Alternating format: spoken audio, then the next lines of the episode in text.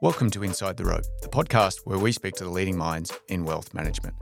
I'm your host, David Clark, and in this episode, I'm speaking with Andrew Sinclair, one of the principals of the Longreach Energy Income Fund.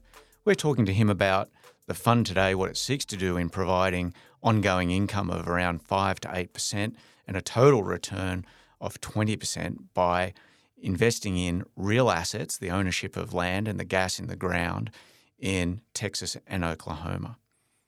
Please remember that this podcast isn't, nor is it designed to be specific advice, and people are encouraged to listen to the disclaimer at the end of the podcast and seek their own advice.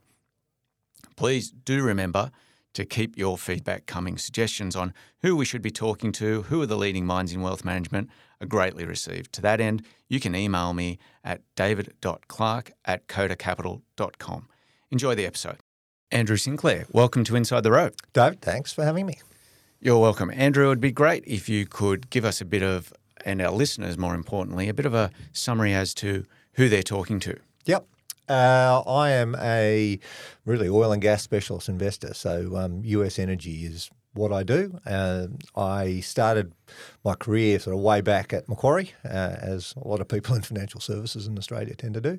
Uh, in 2002, I moved to Houston in Texas, which is the sort of the heart of probably really the global oil and gas business. And uh, we built a business that put Macquarie's balance sheet into upstream oil and gas.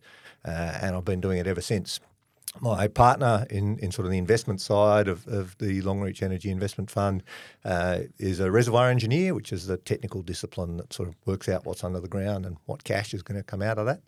And uh, we've been working together since 2004. We uh, left Macquarie together in 2011 to start our business, which is Giant Capital Management. And then, um, you know, we've been sort of running money. We started as an investment sort of advisory business, and then we've been we've been running proprietary capital since 2018. And just give us a bit of a background prior to uh, uh, Macquarie Bank. What, what, what's your background and a little bit of colour, if you can, about yourself? Yeah, uh, well, I actually did a uh, mechanical engineering degree at Sydney um, mm-hmm. and had a job at Macquarie. In fact, before I'd sat my last exams, so. Um, uh, you know, went straight went straight into one of the, the training programs at Macquarie and, and had a terrific 17 years there.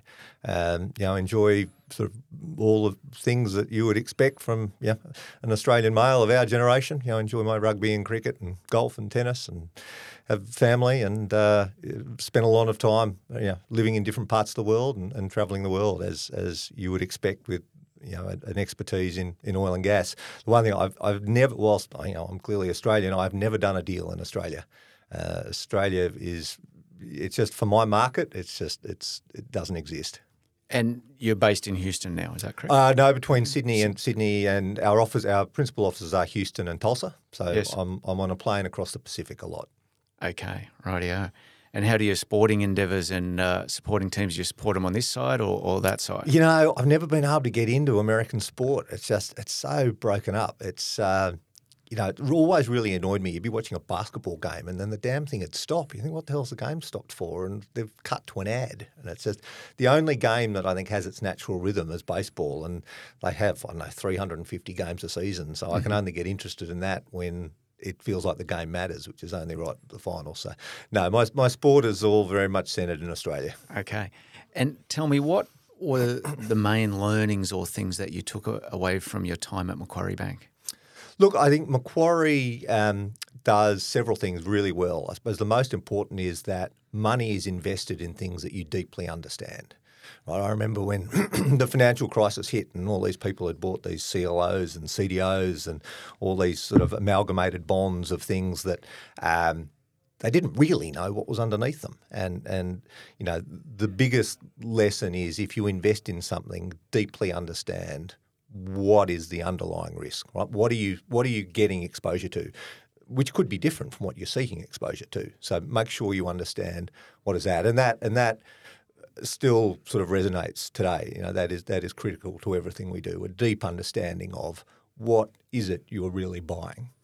So, in the current fund that we're here to talk about mm-hmm. today, maybe you want to give the listeners a bit of an introduction to that, the, the name of it, what it does, how long it's been around yep. for, what its performance has been. So the Longreach Energy uh, Income Fund um, has been around for I think about eighteen months. Um, so it is the second vehicle uh, under the Longreach brand. The, the first is a um, private um, mandate for a large uh, pension fund or superannuation fund.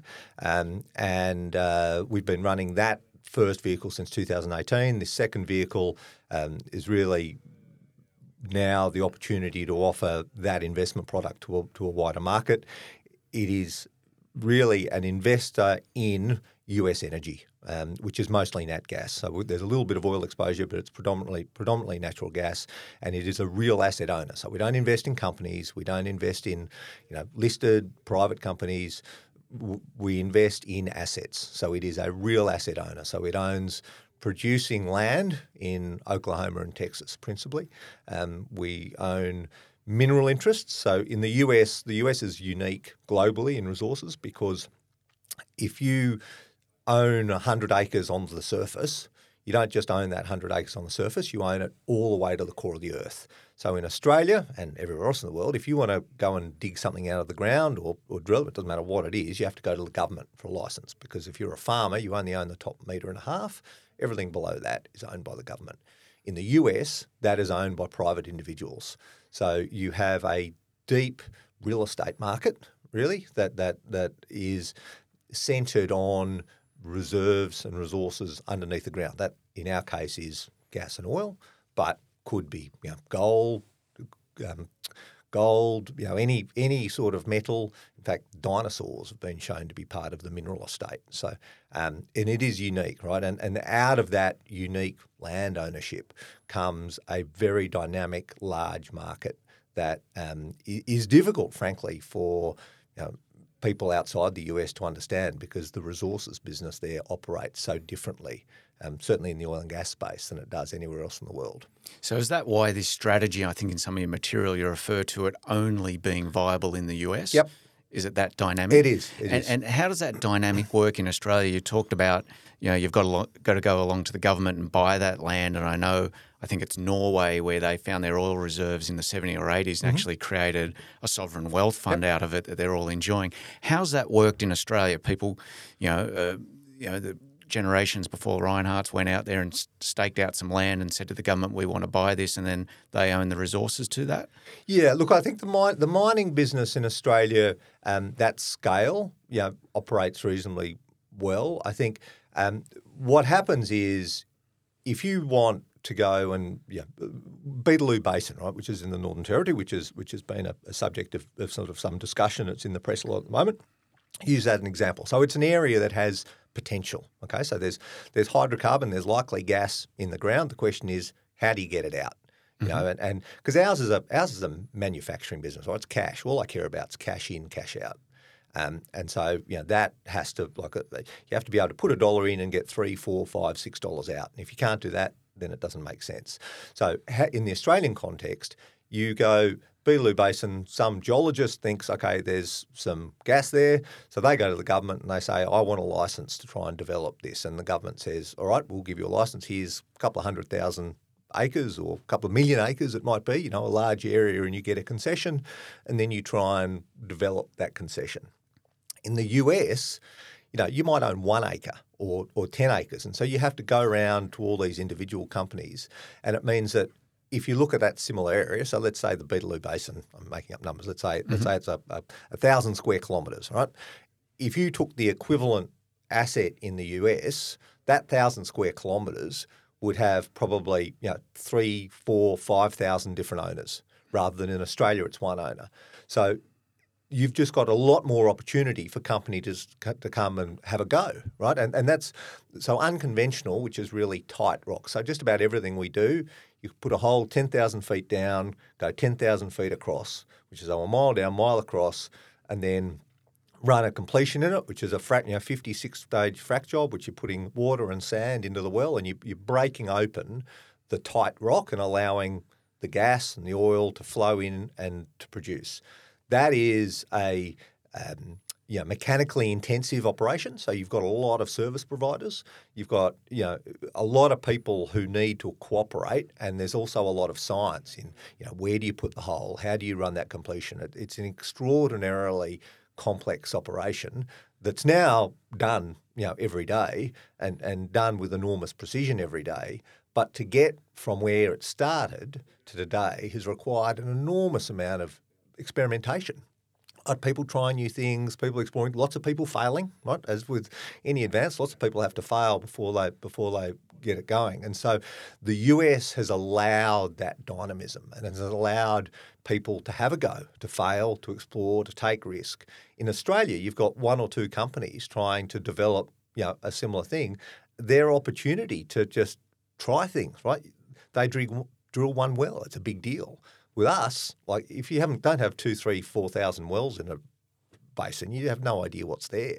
And there are millions of wells drilled everywhere we drill. So we know a lot more. So we're starting with a much higher knowledge base. We're starting with a deep service infrastructure. So any piece of work we need, there are at least 10 people bidding for that work.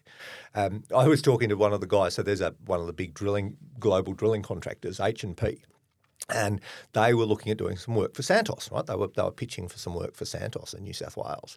And he told me just among the logistical problems were their rigs are not allowed to move on New South Wales roads, right? So if they bring rigs out here, that it is illegal for them to move from one site to another. I mean, it's just it's it's administratively and operationally impossible to try and replicate what you can get in the US. And so I'm I'm enormously cynical about the ability to develop unconventional reserves anywhere else in the world. There's, there's some great rock in Australia. There's some great rock in Argentina. You know, Russia obviously has heaps. And there are lots of places where, in theory, you could get it because it's the same geology.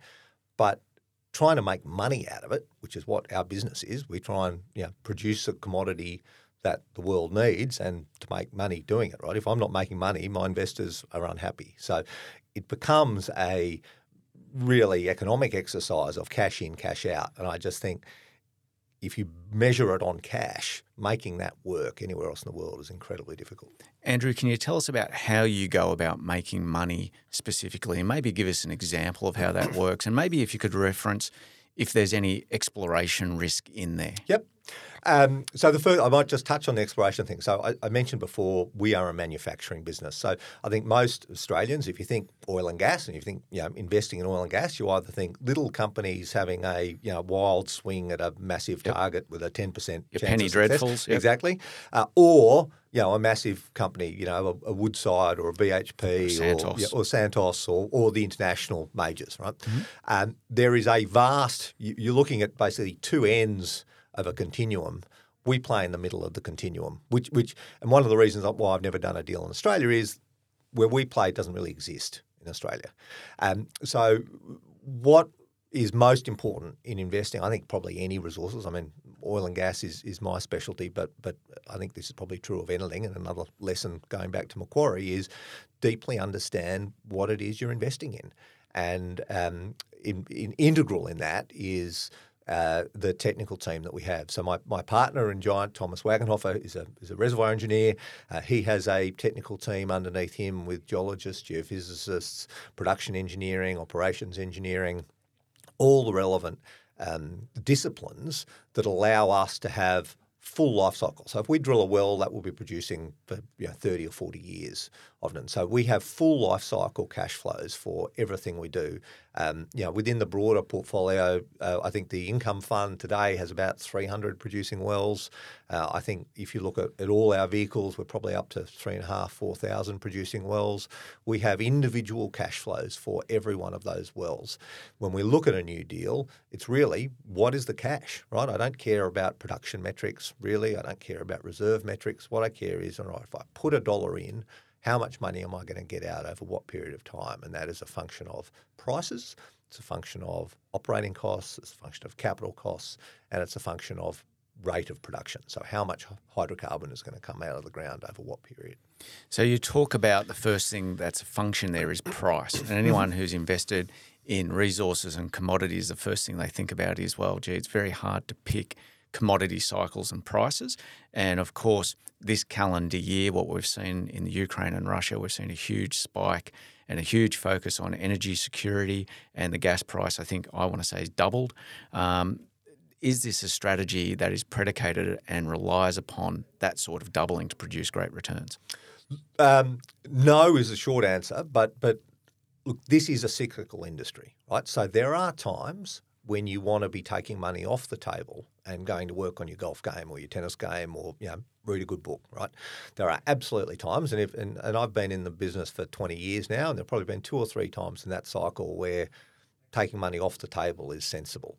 Um, today, however, you know, is a time to fill your boots. Yes, it's come a lot, right? It's it's recovered a lot, but um, our business is really about economics of drilling good wells. You know, and that is a margin business. So that when when revenues go up, so too do costs. You know, so we're drilling wells now that cost probably, you know, a, a well that we're drilling now that costs ten million dollars to drill and complete. Um, in 2020, 2021, we are probably able to do that for five and a half to six million dollars. Mm-hmm. So, so explosion you, in costs. Exactly. So you get so you get as prices go up, you get margin compression. So so costs go up with revenues, and when prices decline, you get margin preservation. That is, costs fall. So it, it's really a margin business. But the other thing is, yeah, we are very early in this cycle, right? The the world, as anyone who's sort of paid any attention to, to Europe in the in the last sort of you know, six months or so knows, um, you know, the world is massively reliant upon oil and gas. And whether you like it or not, that's just a, the reality. And there are you know, hundreds of millions of people who are desperately short of energy. Um, and the only way that those people can receive energy really um, is by traditional uh, fossil fuels. Um, we don't want them to be using coal. I mean, plenty are. I mean, coal is absolutely booming, but you know, the best thing to use is is nat gas, and so we have a we have a structural long term view that natural gas is going to become increasingly important, um, and you know. The sector has been underinvested. So there is less money going in, there is less development. Um, particularly if you take Russia out. I mean, Russia is now demonstrated as an unreliable supply of energy, which is probably over the medium term, I think for Russia, the most sort of catastrophic thing that, that Putin's action have, have delivered because all through Soviet Union, right, the one thing that they always did reliably was supply Europe with power. So particularly Germany, but but right across Europe, everyone sort of separated out geopolitical risk from – the supply of energy, right? That was mutually beneficial. The Europeans needed it, the Russians or the Soviets needed the money, so it all worked, and every, everything else. So, would it be a bad thing for your fund if Putin wasn't around overnight and everybody made up with Russia and the supply came straight back on? Uh, no, it's very marginal, right? Very marginal. So um, the LNG, so US historically in particular, I'll, I'll, focus on that gas here. US historically has been a domestic only market, right? There hasn't been, there's been a couple of pipes running to Mexico, a couple of pipes running to Canada, but for the most part, gas was produced and consumed domestically. And so the driver of price volatility has been weather, right? So if it's cold in winter, mm-hmm. people burn gas for heating. If it's hot in summer, they use gas to power the marginal electricity to drive their air conditioners. So you see a peak in winter, lower peak in summer, trough in you know autumn and spring when the weather's nice. That that has been the main sort of marginal driver. What we've seen since 2016 is the growth of the LNG industry, where today, you know, depending on the week, um, the US fires with Australia and Qatar as the largest LNG exporter in the world. There are more facilities being built in the US, certainly than Australia, um, than Qatar. So the US is currently at maximum capacity export, able to export about 14 billion cubic feet of gas a day. That's going up to 22 to 25 BCF of gas a day. Just the, and that's over the next five years, just with the facilities that have already been approved. That's off a base of about 96 BCF a day of production. So you've got somewhere around 16, 17% today able to be exported, going up to 25 to 30%. Um, so that is a new market, right? And and what that new market does is allow Henry Hub, which is the US domestic gas price marker, to be more integrated with the rest of the world. So historically, Henry Hub doesn't care what the price of gas is anywhere else in the world because the gas like it's an isolated market. It can't can't move. It's like the historically the Australian domestic gas price. You know, gas it is a function of local supply and demand because they're the only factors that can drive price. So too with the US. But now you're getting the US being more and more integrated with the rest of the world. That is providing additional support, um, and that is in the context of I think today, and there've been massive peaks, but today gas in Europe is trading at about fifty dollars an MCF versus US spot contracted closed last night at six ninety seven. So you know, seven. Let's call it seven dollars. So gas in, in, the US is seven dollars. I don't know what it is in Australia. I think it's actually twenty or thirty in Australia. Um, in Asia, it's thirty odd dollars. So basically, anyone who has to buy gas on a market is paying more than the Americans are. So for for the US, you know, there are markets. Yeah, there are lots of markets, but it's mostly domestic. So coming back to your question, what happens with Russia? Well, the big like even if Putin was overthrown tomorrow, yeah, I think the Europeans have learned a lesson, which is we can't rely on Russia for all our supply. So, so structurally, there is always going to be, yeah, they're going to want to have the capacity to buy US gas. Now, whether they do from period to period doesn't really matter because it's there and it's available. Um, and it is a global business. And we're, we're talking about a world where I think there are 433 million people in Africa with no electricity. Mm-hmm. Right? It, it, Australia doesn't matter. I mean, the reality is all these people talk about Australia needs to cut its emissions. The reality is that doesn't matter at all. Um, and it's not really relevant to my business as a global energy supplier. So let's talk about that elephant in the room being the emissions and mm-hmm. the decarbonisation of the grid and people wanting to phase out fossil fuels and companies left, right and centre are committing yep. to this and yep. governments are committing to this. Um, how does that play into your strategy or your thinking? Uh, I think that's that's integral with our long term belief in nat gas, um, because natural gas is the cleanest of the fossil fuels. So there's a transition from coal Absolutely. to gas to renewables. Yep. Um, I, I, think the last step, I think um, certainly coal to gas. I think the last step, people need energy, right? And and mm-hmm. it's all very well talking about the context when you know I can I want to be good and I want to do the right thing and I want to use less power and we need to move all to renewables. As soon as your energy bills triple, I think France and Germany, they're up by a factor of 12 times in the last 12 months, right? Australia is like twice. Australia, energy prices haven't done anything here.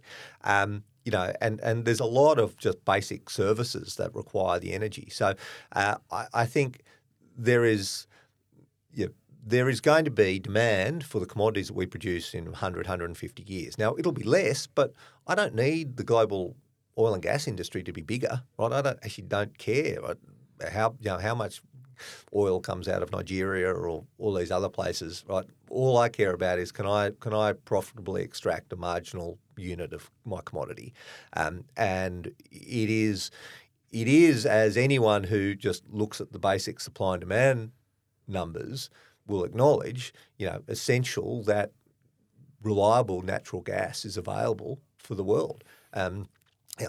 And Andrew, how would you, if you buy into this thesis and this gas position in the US, why wouldn't you just buy the Santos of the US or similar? Why, why is your strategy more focused or uh, a better strategy, for lack of a better word? So uh, it comes down to listed versus private, really. Um, mm-hmm. uh, and there are look, there are some excellent excellent companies in in the US. I think history shows that um, listed companies um, have two main differences from us.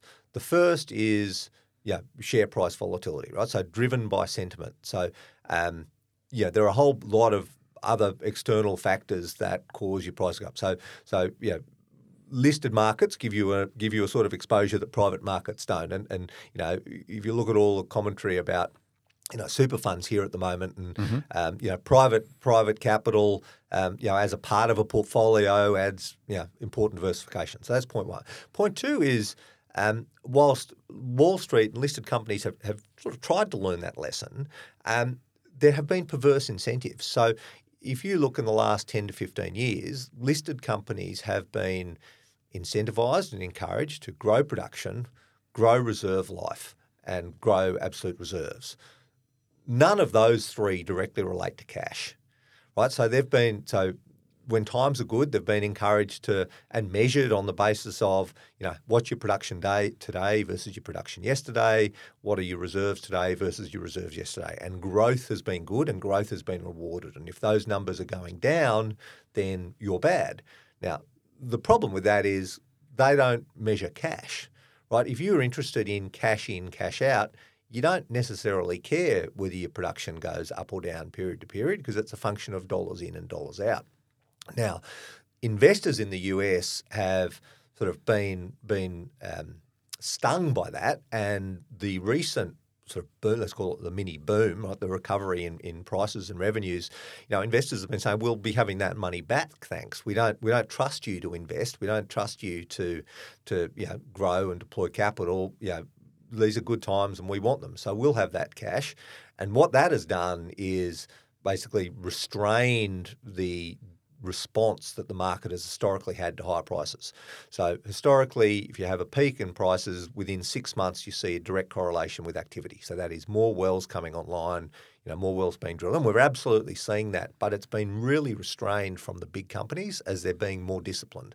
Now that, frankly, for our business is a good thing. It means that the good times will last longer because there's an old phrase in resources that the cure for high prices is high prices, right? So as prices are high, everyone drills more, produces more, prices go down. Equally, cure for low prices is low prices because no one does anything, prices recover. So that underlying supply and demand. But I think, look, there are some great companies, and, and you know, if you're looking for US energy exposure, you know, listed energy exposure, yeah, there are, there are some good things to do. But ours is more focused on delivering cash and, and income and long-term capital gains. Um, cyclically, yeah, more cyclically resistant.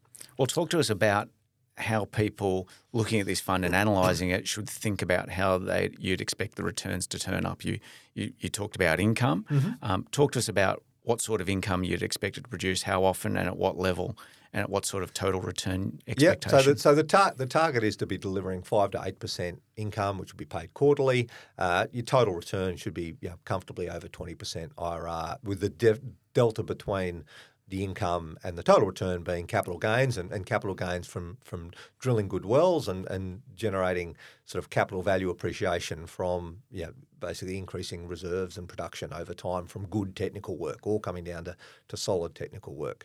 Um, and there is a period, I mean, as, as with anything, when money comes in, it needs to be deployed. So there's a bit of a time lag as you as you start. But uh, we've been we've been absolutely delighted with the performance over the last couple of months, and and yeah, we are we are yeah really, really happy with with how it's going and, and see a very bright future ahead. I mean, I, as I say, you know, this is a macro cyclical business, but where we stand in the world, there's at least 10 years of, of really happy times ahead for us.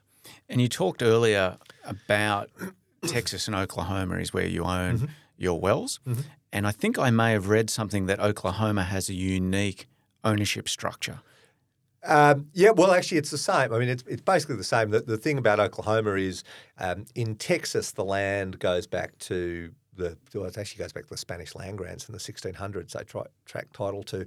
Um, the thing about Oklahoma, which makes it, there, there, are a couple of unique things. Firstly, Oklahoma became a, was formerly sort of Indian territories and became uh, a state in it was a it was a specific day in like the 1890s, um, and so all title goes back to that day, right? Mm-hmm. Well, there So if you if you set it up, and the whole state in Oklahoma is set up in a grid system, which is true of a lot of the US, but a lot Texas is a bit muddled. There's bits of Texas that have nice uniform grids and bits that don't.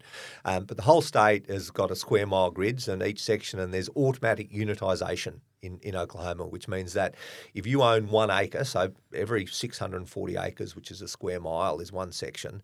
If you own one acre in that section, you get one on 640 of anything that happens in that section. So the well doesn't have to be drilled next to you. You get you share in that um, and so that makes the, the land situation a bit easier. And land is something we haven't really talked about, which is sort of the whole real estate side. But um, there are there are barriers to entry, as with any business. There are barriers to entry here, and one of the big barriers to entry is having good land people. You know, these land records are kept in little county courthouses in these books, and you have to go and pull these books and work out like what is the chain of title, right? So if I want to go and buy some minerals off you, I'm going to, well, do you really own them? So I need to send a broker out who understands that thing and you can get a degree in being a landman. Um, and it, it's a it's a, it's a bit of a rabbit warren, so I won't go down it here. But but just think about you know Warren Buffett's sort of moats. Yeah, why are the moats? Why doesn't everyone do this? There are some moats in this business. And and in your strategy, um, you talked about the separation of the mineral rights mm-hmm. below the earth and yep. on top. Do you own both of those? Land titles, or you typically only own the mineral? No, we're we're only interested in the minerals. So so we a lot of the minerals we buy is off the surface owner, but a lot of the time it's that separation has already happened in the past. Um, and so, you know, we are only interested in the in the underground. And the other important thing, particularly you know, in the Australian context, is the mineral estate. So the ownership of underneath has primacy. So the surface estate owner, if they're separate, they can't stop you or prevent you from access because I own it. I own privately these assets, and I can't be deprived of access to the assets. So, and how do you access it? Is there a point on the top that you're allowed yeah, to use yeah. to so, access I mean, it? It's, exten- you... it's, extensively regulated, as you might expect. So you, you the, process you, you basically you stake a location, you talk to the surface owner. You need to get you can you can force them to, to let you have access, but we we we have um, yeah, we work very hard to have really good relationships with the local communities. I mean, the, the, communities in which we, we work, you know, the oil and gas business is their lifeblood, and they've had it for a lifetime. And, and you know, just about everyone has royalties, and just about everyone, you know, is, has direct connections with these industries. So it's deeply embedded in the in the communities in which we work. So um, the point is, you can't like it, had someone the will to prevent access, they can't do it. But yeah, it, um, and that's not that's not true everywhere in the US, but it's certainly true where we operate. And I think you're managing around 760 million at the moment. Uh, yeah, round round numbers. Australian I think. I think uh, Aussie, yes. I think with the Aussie going down and the assets going up, that number's going up pretty fast. But yes. uh, but I think that that was that was roughly true as of March. And is the strategy uh, exposed to the US dollar, or is there it hedged? It, no, it is exposed to US dollar. So um, you know our world is the US dollar world, and we looked at it when we set it up, and it just the, the hedging was was too complicated. So uh, certainly, people who are looking at taking larger exposures, you know, if you, if you're worried about that US exposure, you know, you can you can go out, and I'm sure you know you guys and, and, and others can, can offer mm-hmm. product. Uh, personally, I mean, I tend to be pretty long the US dollar. That's that that seems to work pretty well as an Australian investor. Right, there are a lot of things that when Australia is doing well um, you know, the Aussie is moving up when Australia is not doing so well. The Aussie is going down. But so, you know, I think that certainly, you know, in my experience, what are the last 20, 30 years of my professional life, yeah, being long the US dollar is not a bad place to be for a good part of your portfolio. And while you're in the mood on those sort of for- forecasts, where do you see the US gas spot price going into the future? Uh, Look, I would be delighted. You know, I think the forward curve um, goes out to like it's four within two years. It's down to about four dollars thirty. Um, I think uh, I won't say forever, but certainly in the next ten years, you know, I would be surprised if we saw spot prices below sort of four bucks, and, and for the most part, probably seven plus. Um, you know, I think as as we roll forward in time, what happens is you know the, the forward curve is backwardated. So um, what you see is is the prices increasing as we get closer to delivery. I just think that supply and demand. I mean, just look at the numbers, right? The world needs the supply, and and um, it's too hard to deliver at at you know, prices under four dollars. But I will say we were drilling wells in eastern Oklahoma when gas was a dollar twenty, and we have done absolutely fantastically out of those. So yeah, low prices are not a disaster.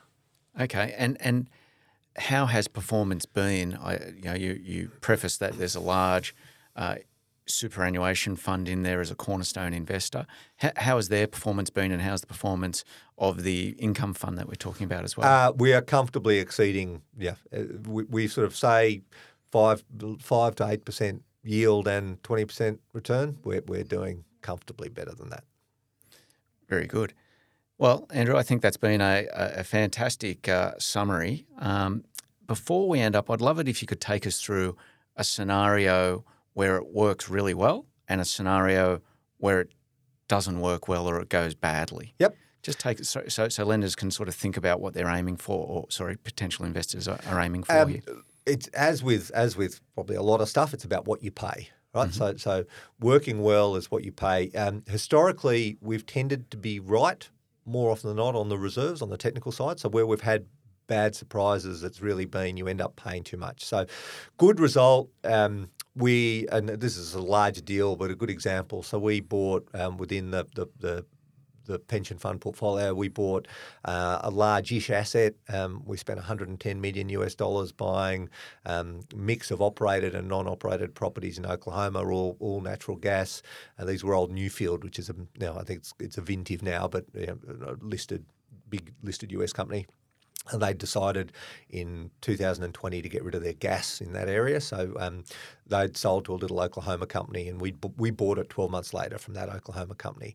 Uh, within like almost instantly, because prices started to go up, and, and that that 110 was basically the value of current production. They the company we bought it from had no ability to develop, so they couldn't drill any wells. They had neither the expertise nor the capital to do that. So they bought it for production value, and, and production value increased based on prices only.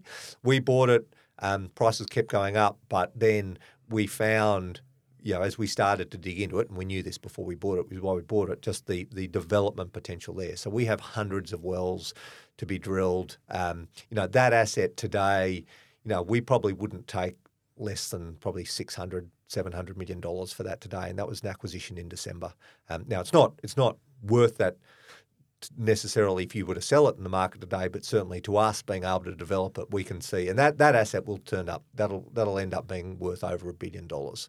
Um, because of its development potential. So that's a great result, right? So that that's something that's worked. Um, something that, that doesn't work tends to be um, actually there was a little little deal we did.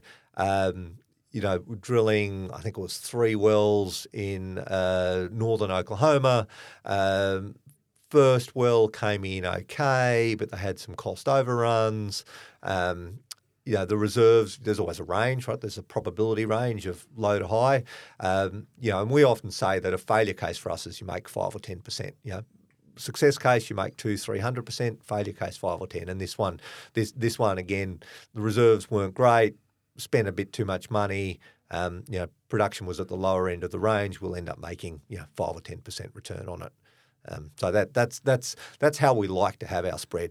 So what I'm hearing there is that the technical expertise behind the decision making is really important. To that degree, do you want to talk? You mentioned it before, your partner mm-hmm. um, in the business and fellow principal in the business yep. about his expertise and how he's regarded in the market and the team below him. Yep.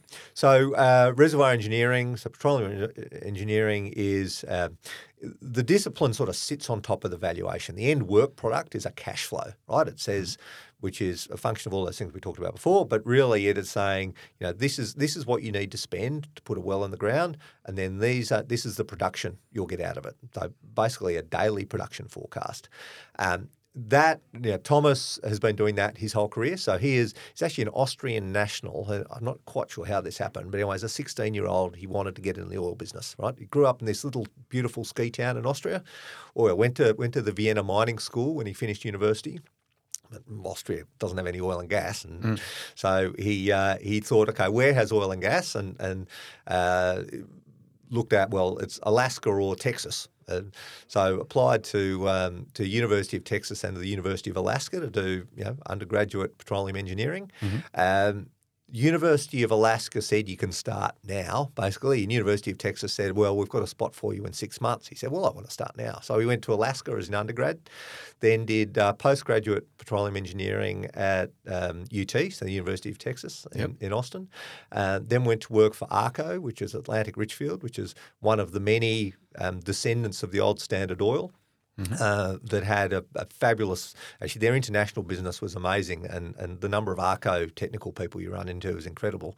Um, but uh, he had a few years there. Then BP bought ARCO, and at that point he left to work for Ryder Scott, which is like a KPMG of the oil and gas evaluations business. Mm-hmm. Um, and then had been working with Ryder Scott for a number of years when we snaffled him at Macquarie back in 2004. So he has a team, and and you know, expertise, you talk about you know, what are the limitations on this industry. The reality is people is a massive one, right? So um, uh, when I started in this industry, I was sort of one of the youngest people around, and frighteningly, I still am. That's one of the reasons I like it. You know, it's one of the few areas in your life where you can stay young. Um, I'm still 20 years younger than most other people who are, who are knocking around, um, and that that supply of people, and particularly supply of people with with expertise. Um, the other thing I'll say about Thomas is that when we started like most most engineers, I mean, in theory, I'm an engineer, although my wife would dispute it. Um, mm. You know, as soon as you get to a bank, I'm a banker now, right? Um, Thomas is probably one of the only ones who actually got to a bank and said, "No, I still want to be an engineer." So that's the reason our one of the reasons our partnerships work really well. I mean, I think it's hard when you start something, right? To do it on your own must be incredibly difficult, and when you find a partnership, and Thomas and I worked this out quite early, when you find a partnership that works really well um, you know, that's worth treasuring It adds value. And, and you know, he and I talk several times a day, despite the fact that we live on different sides of the world. And, and you know, we spent many, many years sitting next to each other, which sort of helps. But uh, we have very complementary skills. We understand enough of what each other does um, but uh, we, we, you know, without even talking about stuff, we know automatically whose whose area of responsibility it is, um, and that technical team. And it's amazing to me how many people invest in in oil and gas, and this may happen in other resources as well. I'm not sure, but know, serious investors in oil and gas don't have their own technical people, right? They rely on someone else to tell them what it's really worth. And that's never made any sense to me. Again, coming back on those lessons from Macquarie. Terrific. Andrew, thank you very much for your time. Thanks for joining us at Inside the Rope. Pleasure, Dave. Thanks all. Thank you for listening to Inside the Rope with David Clark. Be sure to subscribe to this podcast on iTunes. You can connect with David by visiting codacapital.com.